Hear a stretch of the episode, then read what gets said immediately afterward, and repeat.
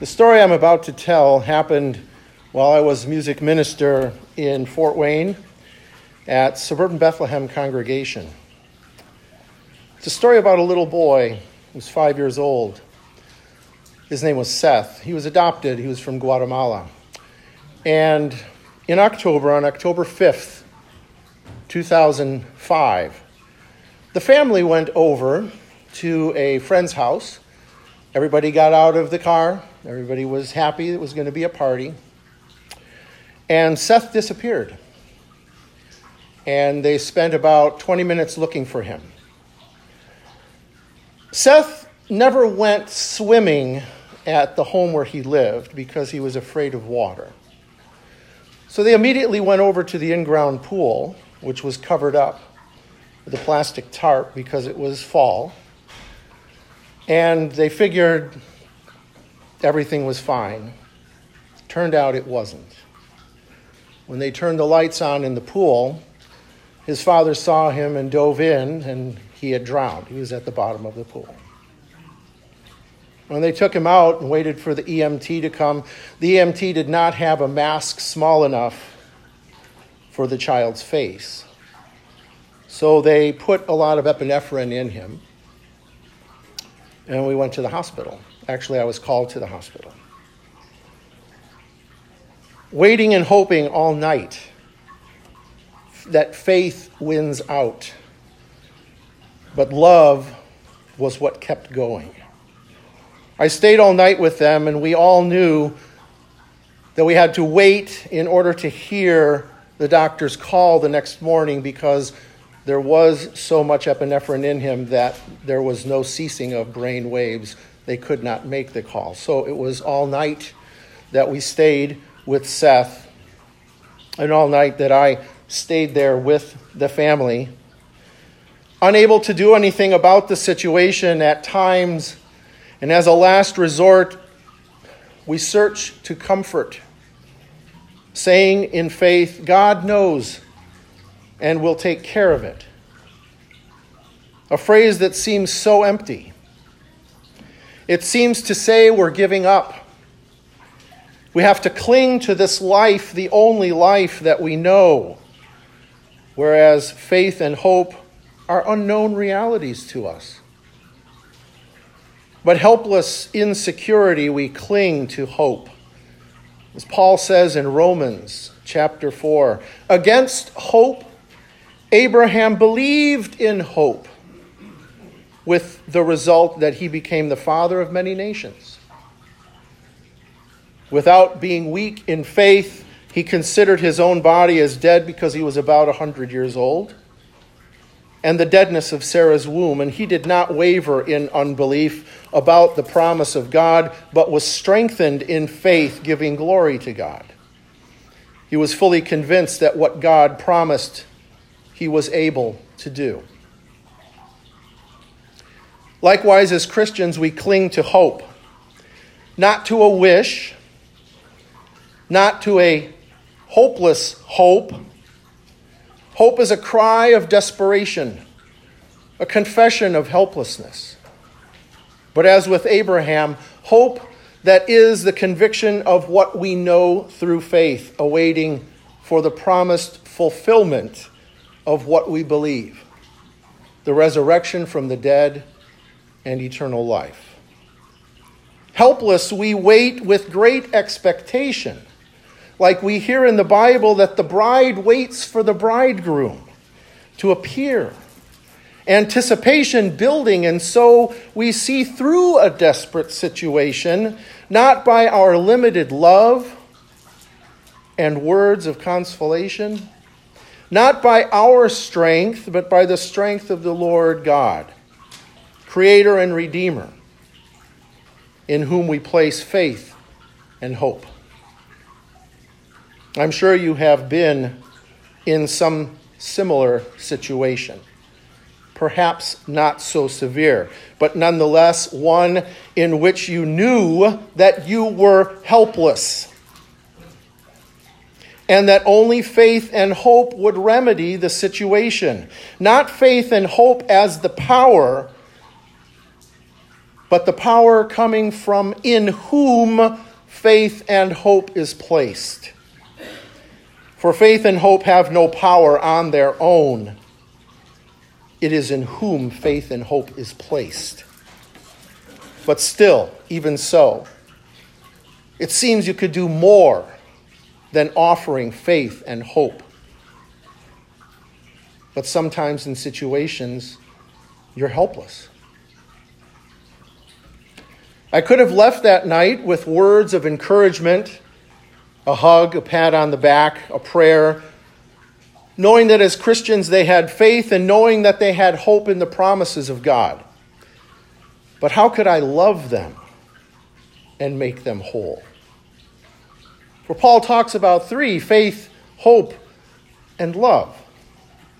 How can I love them so as to not see them suffer, waiting for the doctor's words that indeed Seth had died?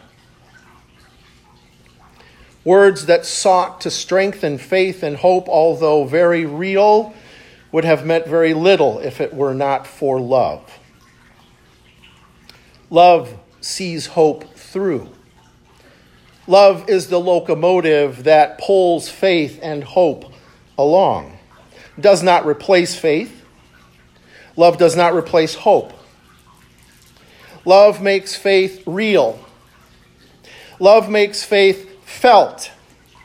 Love incarnates faith and hope. It makes faith and hope a present reality. And so, as Paul says, love is patient as it awaits for the day of fulfillment. And love endures suffering while we wait for the arrival of our Savior. And love is not self centered because it's the power to move and strengthen others is only felt when it is given away. Love never exists by itself. Our love embodies what we hope and have faith in. This is the mistake the world makes when it says all you need is love. The world believes that the answer to everything is love and acceptance, a faith and hope based on the potential of people. So that if we merely empower others and live politically correct, giving no offense to anyone, that this will somehow establish everlasting peace and love but it leaves God out of the picture and places love itself, the act of loving, that which gives hope and faith. But only faith and hope in the goodness of mankind. That love is only as good as far as mankind is righteous. But that love is powerless as it is human. My love would never bring that little boy back to life. My love and being with that family would never give them faith in a future life in and of itself. Neither would it give them hope to push on in anticipation of anything. Because this is what love is, not my love, but God's. As John writes in his letter, in this is love, not that we have loved God, but that He loved us and sent His Son to be the atoning sacrifice for our sins. Our gospel today not only reveals God's love, but it reveals just how helpless we are in this world because of sin. We see ourselves in the demon possessed man. We see ourselves in Peter's helpless plea to Jesus to heal his mother in law. We see ourselves in the people who bring myriads of their relatives to be healed. That is who we are broken and helpless in this world, not just guilty because of sin in actions that we do before God, but we are a fallen creation. In the natural world order, we are far from God. Our flesh and blood, our breathing in and our breathing out are tainted. Our inability and helplessness in this life to destroy the problem of sin, to make people complete and whole, and even overcome evil and death is evident not only in the story of Seth, but every night that we hear the news and every day that we read the newspaper. We are captive to sin, as the Bible tells us. Sin, our condition in this world, reigns over the world and renders us impotent. Like blinders over our eyes, we cannot and do not recognize God nor our helplessness until tragedy strikes. There is nothing we can do. And our mortal love, no matter how well intentioned, how sincere or desirous we are to help, has no authority or power. Our love has no authority or power over what has held this world captive. It has no authority or power to ultimately and permanently free us from our helplessness and help others. As long as we live, our mortal bodies and sin ridden world must live in and through faith in the salvation that is yet to come. And it must live in this world by hope, being convinced that we too, as with Christ, will be raised from the dead and given new and eternal life. Helplessly knowing that although we have love to give, it will never bring complete home to a homeless, or job to a jobless, or father to the fatherless, or mother to the motherless. No authority and no power. But Christ's love is authoritative and powerful. He created the world and He created you and me, and when He became incarnate and dwelt among us, it was because He loved us and knew our helplessness. He hated the corruption of the fallen creation. He hated the captivity in which we dwelt and decided to do something about it in love. And so he shows in our gospel today that his love alone can destroy the bonds that hold the world captive and helpless. And only His love can restore the world to its original purpose. He and only He, as creator of this world, has the authority and the power to rebuke and cast out Satan from the demon possessed man. And if you search Scripture, rebuke is the only thing that Jesus does. No man can rebuke, no woman can rebuke, because they are not the creator of the world. By his word and by his authority, he reverses what sin has done. So that a man, the demon possessed, who was without hope and without faith, can and does experience the love that changes him the love of the Creator, who with one word silences what is wrong, the demonic forces that were holding him captive. And Jesus declares him whole. Then, with Peter's mother in law, he walks into the house. They're helpless, they are powerless, even though they love. But God's love, Jesus' love, is authoritative and powerful to what he has created. With one word, Jesus rebukes the fever, and commands it to leave. Then, from everywhere, desperate people, helpless people who are captive in this world to what sin has done to creation, flock to Jesus. He lays hands on them. He rebukes illnesses because the whole world is captive. Everyone could have come to him. His love and cure is for the people who come to him. And he gives through his love faith and hope in himself. And the people cry out, What's happening here? With power and authority, he commands. This is him. The people shout. Our hope and our salvation. Remember that only a few verses before last week we heard Jesus say, Today this prophecy of Isaiah is fulfilled. And now, in action and truth and in love, he is fulfilling it.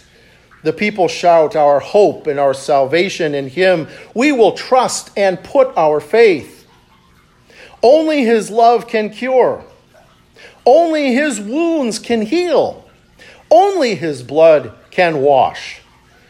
Only his scars can make whole. Only his death can give life. Only his rebuke creates his children anew and clothes them in his righteousness.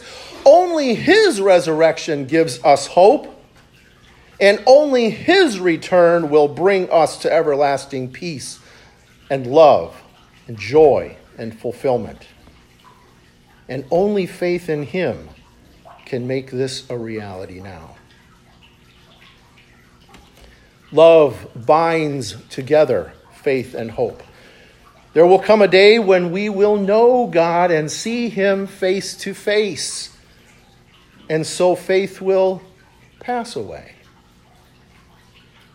One day, too, our hope will be realized in the resurrection of the dead when we will be eternally with God. And we will no longer have to hope. But what will always remain, as Paul says, is love. We're learning to love here in this world, to love eternally with God in the next love will remain. As He has showed us how to love and teaches us how to love one another.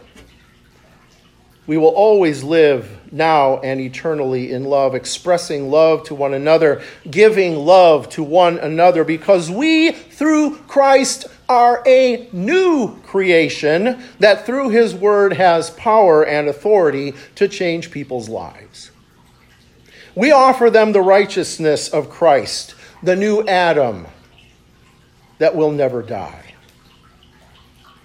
As children of God, we are called to live a life of love. Not our love, but the love of Christ. Living in the love of Christ by His Word, we offer Christ. We offer freedom. We offer a new life. We offer a life of faith and hope to the helpless and the blind, the homeless, the hungry, the fatherless. In our daily lives, we are called to share this love patiently, sacrificially, humbly, pointing not to our love, but to Christ who has filled us with his love. That is the only reason Paul says faith, hope, and love abide, but the greatest of these is love, because it's lived and will always remain. Standing beside Seth hospital bed, we were helpless but not hopeless. Where my feeble love for Seth's parents was insufficient, it was the only thing incarnated our hope of eternal life through faith in Christ Jesus. On the other hand, Christ's love for Seth, sealed in his baptism, ushered him into a new world where his infant faith and hope were now fully realized and made complete in Christ Jesus. Amen. If you're interested in knowing more about Jesus Christ or about Grace Lutheran Church, please go to www.gracealoneonline.org. You can email us at gracealoneonline at gmail.com.